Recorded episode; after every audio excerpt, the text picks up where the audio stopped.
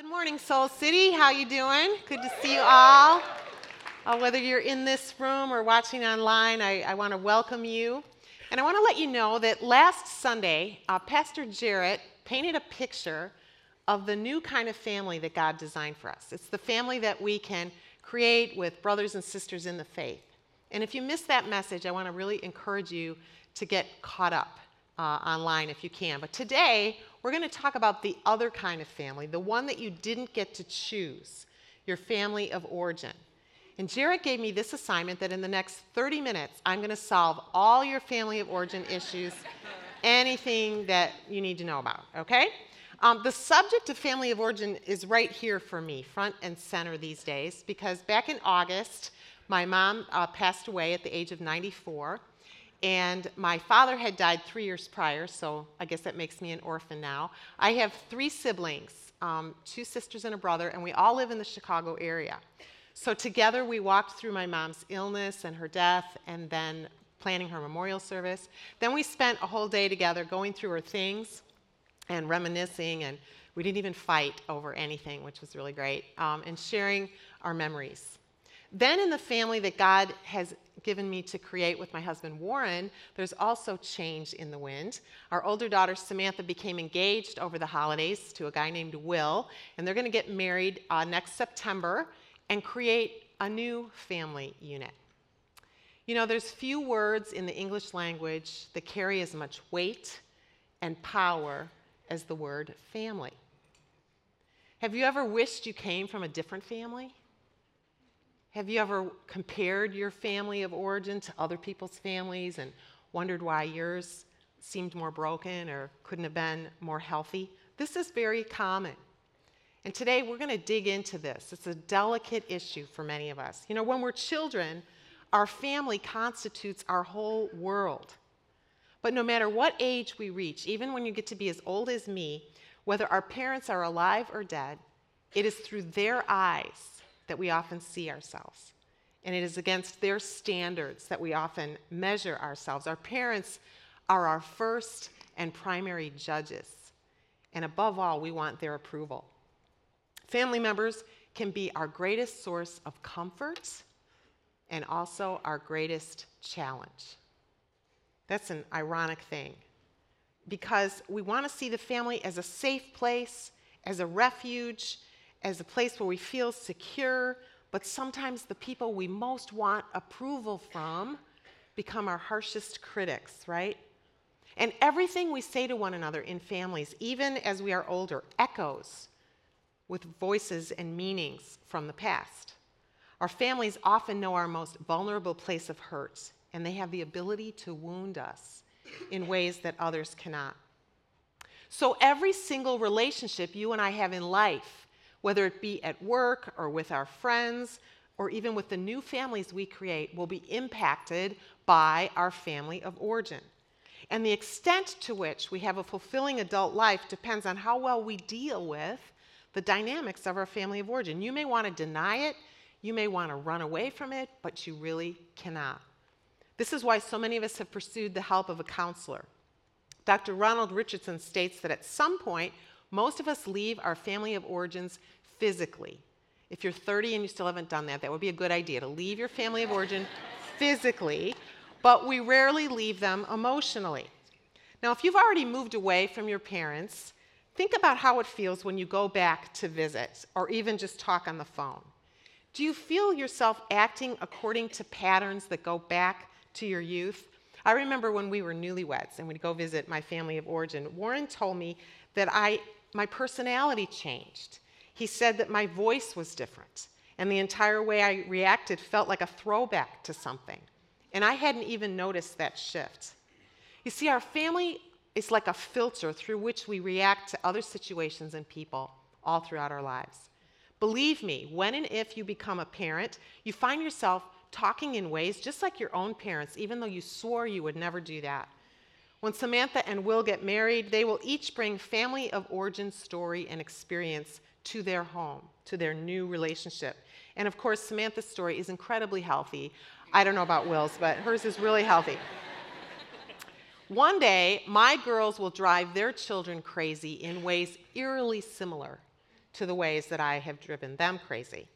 And to the extent any couple looks at the unfinished business of their past and does the work of understanding their story, they will be able to relate in much more positive ways to each other and also to others. So, we all come from some kind of family. And here at Soul City, we have some who have experienced a primarily positive, healthy family of origin. And there are others here today whose story is one of pain and loss, shame, control, and in some cases, even abuse. None of us has a perfect story, but some of us come from healthier families than others. And when families are going well, there is nothing quite like the joy that you can experience. You laugh at inside jokes, you tell stories only your family knows, you feel safe and comfortable and deeply loved. Last month, our family of four uh, took kind of our last weekend together as a family of four to celebrate Johanna's birthday. And when we got back home, one of my girls texted me and she simply said, I love our family. And that meant so much to me. I love our family too. We've made a lot of mistakes, but I do love our family. So here's the bottom line our family of origin story impacts every other relationship in life. Now, as Jarrett mentioned last week, there are many stories of families in the Bible, and most of them are incredibly dysfunctional, which is oddly encouraging, don't you think? Um, today, I want to explore with you the family in Scripture that we probably know the most about. They get the most pages uh, in the Bible. In fact, their story spans 25 chapters in the book of Genesis. There's no way for us to cover all of it, but I would encourage you at some point this week to sit down and read Genesis 25 through 50 in one sitting as if you're reading it like a novel, okay?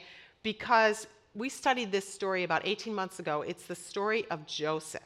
And it's as rich with flawed characters, amazing plot lines, deceit, secrets, victories, uh, adultery, anything you can think of. And it was made into a Broadway musical with Donny Osmond, so it's got that going for it too. So, in a few moments, we're going to read some of this story. I want to invite you to pick up the Bible that is under your seat or in front of you. And it is page 31 you're going to, the very first book of the Bible. Just put your finger in there at page 31 the book of Genesis. When we look at our family of origin story, we need to look at grandparents and even great grandparents if we're going to fully understand our own experience. So I want to give you a little background on Joseph's ancestors. His father was Jacob.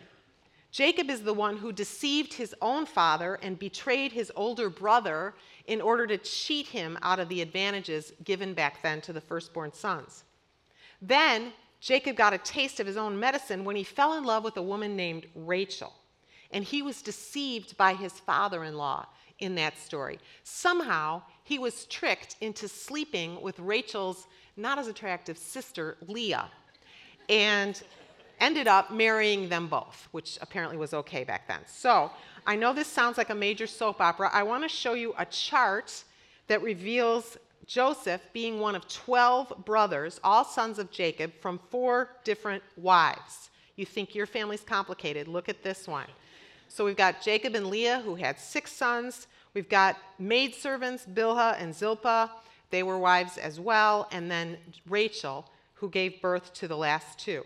Now, you may be wondering where are the daughters in this family? What are the odds that there would only be boys? Actually, we know there were daughters from a later verse that tells us Jacob's sons and daughters comforted him. Also, one of Leah's daughters named Dinah is mentioned. But in that patriarchal society, men were the focus. Women weren't even a part of the story. And how glad we are that that has changed, and women are now very much a part of the story. Joseph and Benjamin were the last two sons born, and Rachel died giving birth to Benjamin. We're going to pick up the story in Genesis chapter 37, verse 2. I also need to tell you, in case you aren't already confused enough, that Jacob is also called Israel. Okay, here we go. This is the account of Jacob. Joseph, a young man of 17, was tending the flocks with his brothers, the sons of Bilhah and the sons of Zilpah, his father's wives. And he brought their father a bad report about them. This is the first known incidence of tattletaling that we have. now, Israel or Jacob, loved Joseph more than all of his other sons because he had been born to him in his old age, and he made a richly ornamented robe for him. When his brothers saw that their father loved him more than any of them, they hated him and could not speak a word to him. All of the dramatic story to follow stems from the father's favoritism. Parents, if you have a favorite, you cannot be this obvious. Don't give special presents. Joseph, who needed to develop in relational and emotional intelligence, he was only 17, decides to tell his brothers about two of his dreams. So look at verse 5. Joseph had a dream, and when he told it to his brothers, they hated him all the more. He said to them, Listen to this dream I had. We were binding sheaves of grain out in the field when suddenly my sheaf rose and stood upright while your sheaves gathered around mine and bowed down to it.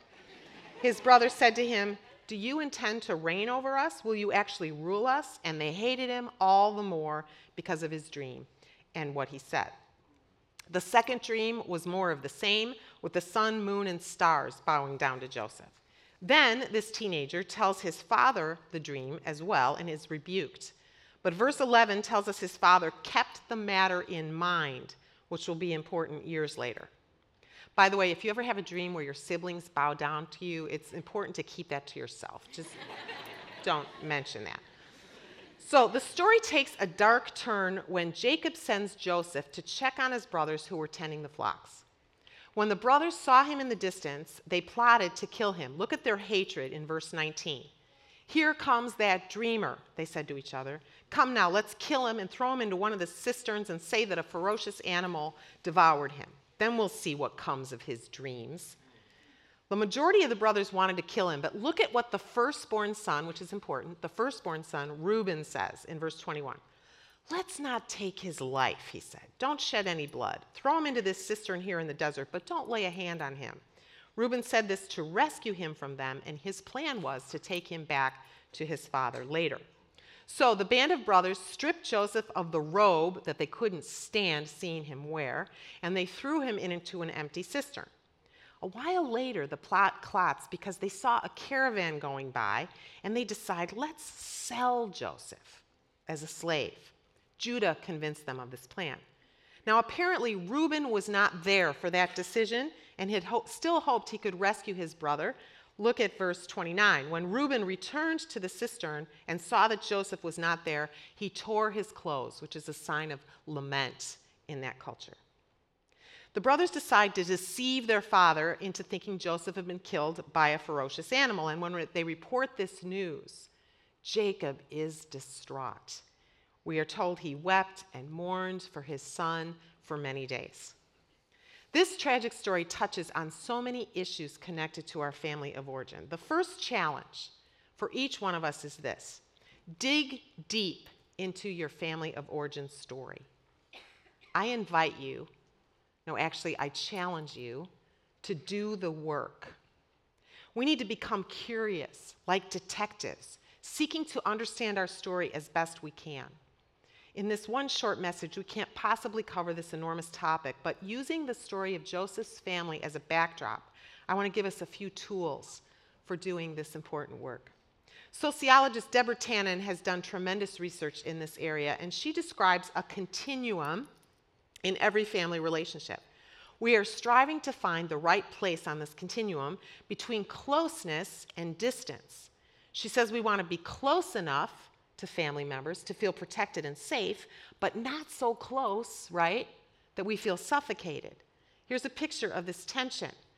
Every relationship we have between parent and child, as well as those with siblings, are often about connection and control, hierarchy and equality. And every conversation you have with your family of origin can be looked at through this lens. As we grow up, we gradually want more and more autonomy and independence from our parents. This is normal. It's called differentiation. But at the same time, we long for security and love and approval.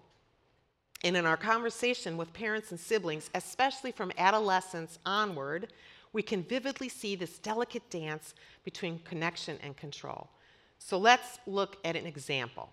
I promise you this is not a true story, just a fictional example, okay? An adult daughter in her 20s goes back home for a visit. Her mother has cut out some magazine photos of hairstyles that she thinks her daughter might consider for herself. From the mother's lens, she's trying to establish closeness, to show interest. But the daughter can perceive this as unwanted advice, as criticism of her current hairstyle, as judgment. So the mom walks away thinking, I can't even open my mouth. Or, I'm only saying this because I love you.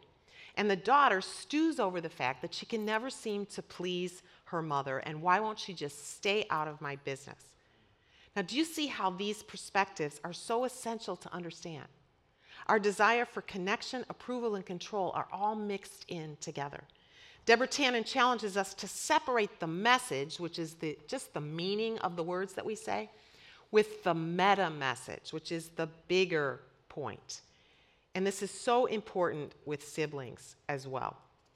Connection and control, but particularly hierarchy and equality, come into play with our siblings. So let me offer some other next steps you can take as you do this ruthless inventory of your family of origin. First, explore your history. Commit to understanding more and more about the family you came from, including going back to grandparents and great grandparents. Ask questions of any living family members, even aunts, uncles, and cousins. Search for clues as to how your own family of origin was impacted by those who came before. In the last decade or so of both of my parents' lives, I tried to ask a lot of questions, and I only regret that I didn't ask more. Now, for Joseph's story, he could look at the thread of deceit that was woven through his family, all the way back to his father and his uncle. He could understand the underlying jealousies between the four wives of Jacob and how that affected him and his siblings. My family of origin includes my parents and four children. We have a photo. The only one in that picture who's not in the family of origin is the guy with the mustache in the back row. He was my older sister's first husband. But there were three girls in the family, followed by the youngest, my brother Chip. And when I look back at my history, you can tell who I am, by the way, because my hairstyle hasn't changed for decades. Okay. Yeah. So it's really helpful for me to look back at the history of both of my parents. They were both middle children and uh, functioned in some ways like peacemakers. My father's father was an alcoholic, and I've reflected often on how that influenced my dad in many ways, including his own choice to avoid alcohol. My parents grew up during the Great Depression, which obviously affected their views on money and security. There's so much to learn when we look back and uncover threads and patterns. What are the threads and patterns in your family of origin? What do you need to understand? A big part of your exploration will focus on birth order and sibling relationships unless you are an only child. There are few relationships as close or as hierarchical as that between siblings. Children you see are competing, right? for the attention and approval of their parents. We have a strong sense of injustice if a sibling gets a privilege we don't get, or if there's way more photos of the firstborn than anybody else. It's not fair, is the cry of siblings, right? Younger siblings can grow to resent the bossiness or power of older siblings. Our siblings are the ones who have been with us since the beginning, but even though we were born into the same family, it's actually a different family when each child is born. Parents are different when we're rookies than we are when we have a little more experience. Some of us have step siblings in blended families, which makes it even more complex. Our siblings have the ability to wound us quicker than anybody. My younger sister, I never heard this story till I was uh, an adult, but my younger sister told me the story of how my older sister, so I'm between the two, my older sister Lynn told my younger sister April that both of them were adopted. This is not true, but she told them that both of them were adopted. And when my parents went to the orphanage, they really wanted Lynn. But the orphanage said, You can't have Lynn unless you take April too. and so grudgingly, my parents took April as well. Right? That'll scar you for a while, for sure. The difference in birth positions and gender accounts for many of the ways in which we relate to other people all throughout our lives. This was absolutely the case in Joseph's family. Reuben, the oldest brother, was highly responsible and he wanted to rescue Joseph. He carried a lot of guilt for the way he and his brothers had mistreated Joseph. Judah, a middle son, was more of a peacemaker, and both Joseph and Benjamin display characteristics of the youngest children.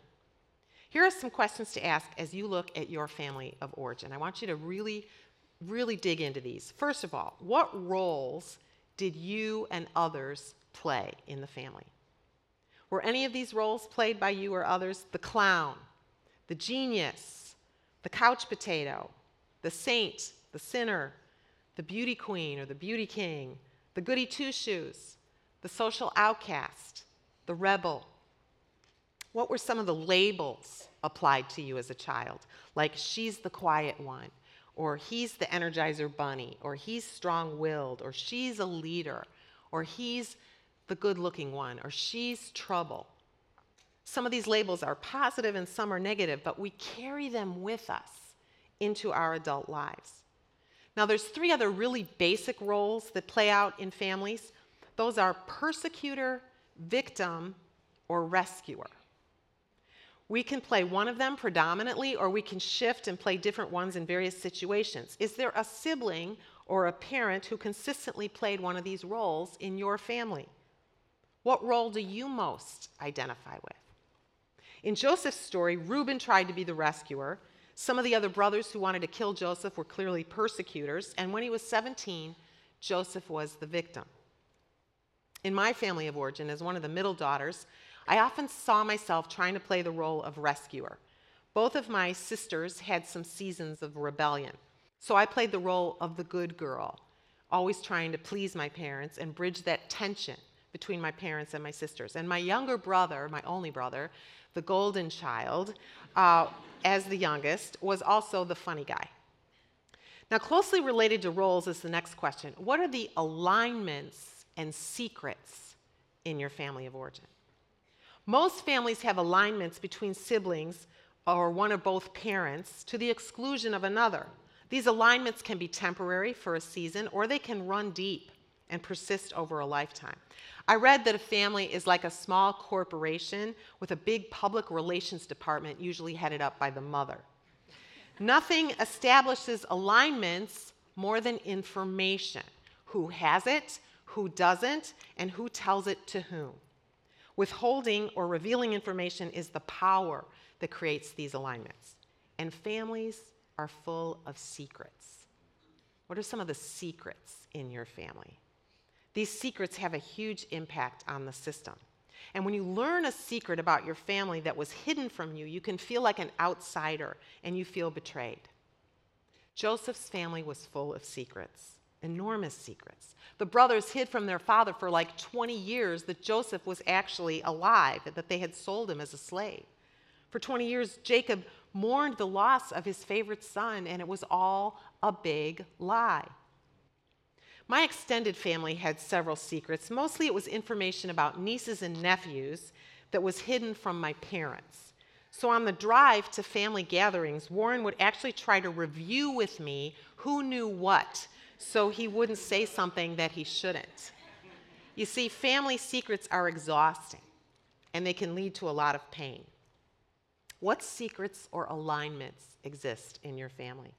Here's one more question to ask What were the rules in your family? There's two kinds of rules spoken and unspoken. Spoken rules are easy to remember, like don't chew with food in your mouth, or talk with food in your mouth, or say please and thank you, or no television until you do your homework. It's the unspoken rules that we have to dig deeper for. For example, in some families, it's not okay to be sad. Maybe nobody ever said that, but you just knew it wasn't okay to be sad. Those feelings weren't allowed. In other families, it's not okay to be angry. That was the case in my family of origin. Uh, my parents thought that this was the right thing, but they often told us Christians don't get angry. So we had to learn to push our anger down or deny it, and when it would leak out in bad ways, we would be punished. Maybe it's okay in your family to be sad, as it was for me, but not angry. In some families, fear is not allowed, or maybe it's allowed for females, but it's not allowed for males. What were the unspoken rules in your house? And how has that carried with you into adulthood? I've given you just a start for your ruthless inventory on your family of origin. And maybe when you do this assessment, you will see some aspects of your family of life that are to be celebrated. I hope so. I hope you look back and you have some really rich memories. And no doubt all of us will see some dimensions of our family that we regret parts that were hurtful or incomplete or just plain wrong. And we may wish we could go back and change those things. But here's what I know we cannot rewrite our family of origin story, but we can reframe it. We can't rewrite it, but we can reframe it. How do we do that? Well, first, let me show you how reframing took place in Joseph's story. To catch us up, I'll summarize what happened. After being sold by his brothers, right, as a slave, he ends up in Egypt, and pretty soon he's in one of the homes of Pharaoh's official. Pharaoh was the big dog in Egypt. He rose to a leadership role before being falsely accused of a crime and getting thrown into prison. While he's in jail, Joseph accurately interprets the dreams of a couple of the inmates in jail. So much so that it launched him into an opportunity to explain some of Pharaoh's dreams. Pharaoh had some dreams he didn't understand. Well, he clearly described those to Pharaoh, and then he became second in command only to Pharaoh. What he communicated was that the dream meant that the land was going to be plentiful and great harvests for seven years, and then there was going to be seven years of famine. Joseph recommended to Pharaoh that they save one fifth of the harvest for all of those first seven years so that there would be grain and food for the famine. Well, meanwhile, back at home, Jacob and his family are starting to go hungry. They're starving. And they hear the, a rumor that there's grain to be had in Egypt. So Jacob sends all the brothers except his beloved Benjamin. He keeps him at home. He sends all the rest of the brothers to go ask for help. When they arrive, the story becomes even more dramatic. Let's look at Genesis 42, verse 6. Now, Joseph was the governor of the land, the one who sold grain to all its people. So when Joseph's brothers arrived, look at this, they bowed down to him with their faces to the ground.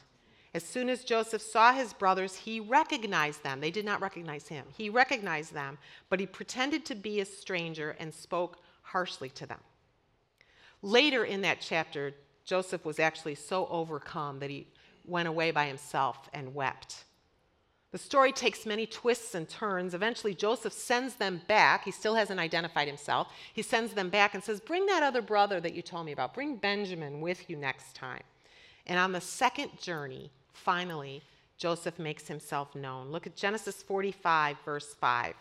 He says to them, And now do not be distressed and do not be angry with yourselves for selling me here, because it was to save lives that God sent me ahead of you. For two years now, there's been famine in the land, and for the next five years, there will not be plowing or reaping. But God sent me ahead of you to preserve for you a remnant on earth and to save your lives by a great deliverance. So then, it was not you who sent me here but God. Do you see that reframing he's doing? He's reframing his entire story. He can't rewrite it. He can't erase the betrayal and cruelty of his brothers, but he was able to bring a new perspective to all that had happened. Look down at verse 14 for the climax of this dramatic scene. Then he threw his arms around his brother Benjamin and wept. Benjamin embraced him, weeping. And he kissed all his brothers and wept over them. And afterwards, his brothers talked with him. I bet they, you know, had a little chat. I would love to have heard that. Like, hey, remember that time we threw you in the well? Huh? So interesting, unweaving, untangling their story. So here's the good news for you and for me it is true that nothing can change the past, but we can change the past by changing our interpretation of it. In order to reframe our story, first of all, we have to take full responsibility and refuse to be a victim. Everything in us wants to blame other people for how we're feeling, for how we turned out. Healthy adults realize that we cannot change someone else in the family. Did you hear that? We cannot change someone else in the family, and it's futile to try. The only person we can really change is ourselves. Dr. Richardson says that your family provided an environment for you, but they are not responsible for what you did with that. No one made you the way you are. Does that mean we just passively ignore or deny our family of origin issues? Absolutely not.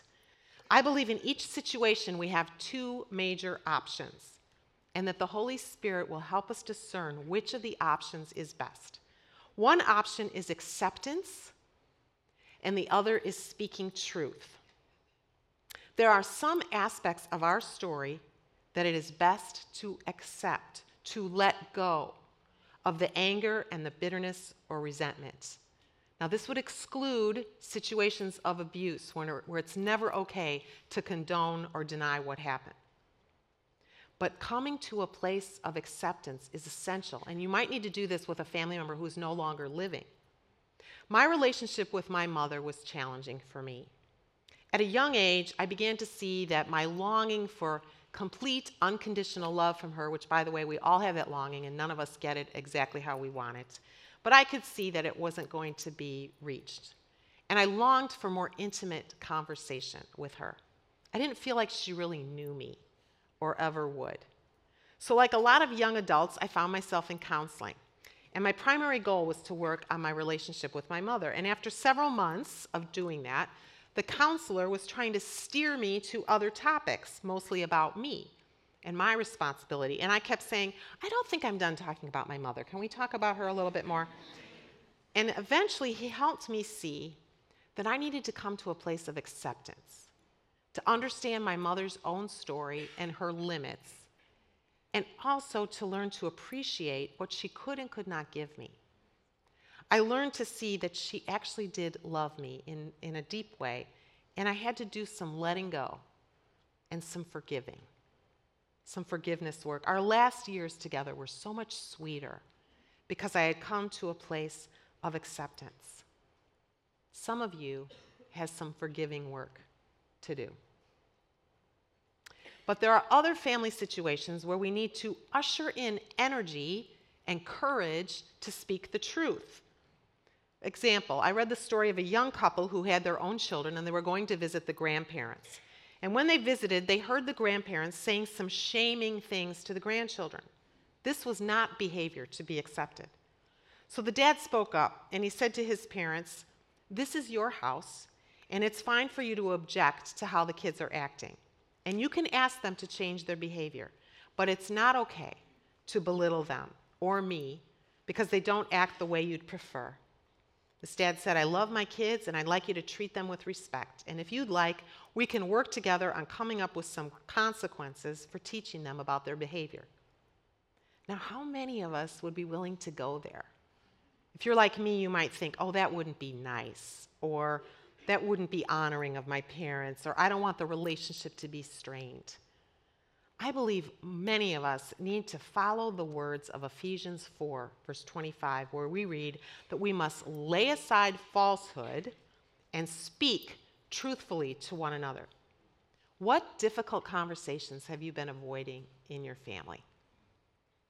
What are some conversations that you can think of right now that really need to happen? It might be a series of conversations that you need to initiate. When we think through our options, I have sort of three physical moves to suggest to you. And again, this is a discernment process with you and God in each situation. One move is the letting go move. This is the place of acceptance, understanding, and forgiveness when God says, let it go. And sometimes that's what we need to do. Other times, it's the speak the truth move. It's having the courage to take a step to initiate the call to say, could we meet? Could we talk? That's a courageous step, speaking the truth, opening your mouth, and not being so afraid. And then I have a special one for all of us, but especially for moms and grandmothers. This is the biting the tongue move, okay? this is where the Spirit prompts you to just keep your advice to yourself or your tendency to control. What is God prompting you to do? To let go and forgive someone? to have a courageous conversation, to open your mouth and go there, even though it's going to be uncomfortable, or to bite your tongue to be quiet. One final thought we can't rewrite our story, we, can't, we can reframe it, but the best news of all is that God will redeem our story. That means He'll make something beautiful out of it. In the final chapter of Genesis, we see how He did this for Joseph. Jacob died and he was buried. And after the funeral, the brothers were really nervous now. They're thinking, he's going to pay us back. He's going to try to get revenge. And when Joseph heard about this, we're told he wept. We're told he wept many times. I love how emotional Joseph is. And look at Genesis 50, verse 18. His brothers then came and they threw themselves down before him. We are your slaves, they said. But Joseph said to them, Don't be afraid. Am I in the place of God? You intended to harm me, but God intended it for good, to accomplish what is now being done, the saving of many lives. So then, don't be afraid. I will provide for you and your children. And he reassured them and spoke kindly to them. My friends, no matter how difficult or broken or painful your family of origin story is, God can make something beautiful out of your future going forward. There can be healing and forgiveness and hope. And many of us get to build a new family of origin here on earth. You've probably noticed, if you're on social media, that our co lead pastors, Jeannie and Jarrett, call their family Team Stephens. It's all over their pictures Team Stephens, hashtag, whatever. And I admit, I admit when I saw that, I was a little annoyed. Team Stephens. But when I thought about it a little further, I figured out I was just jealous that I didn't think of it. I mean, Team Beach, that would have been great. Or better yet, Beach Party. How's that? Beach Party would have been awesome. But I look here at Soul City and I hear about new young families and older families as well. And, you know, I, I see people doing a really good job. I really do. I see people like Jarrett and Jeannie and Sarah and Todd and Doug and Nicole, Patrick and Jenny, and I, I cheer them on. The Griffins sitting right here in the front row.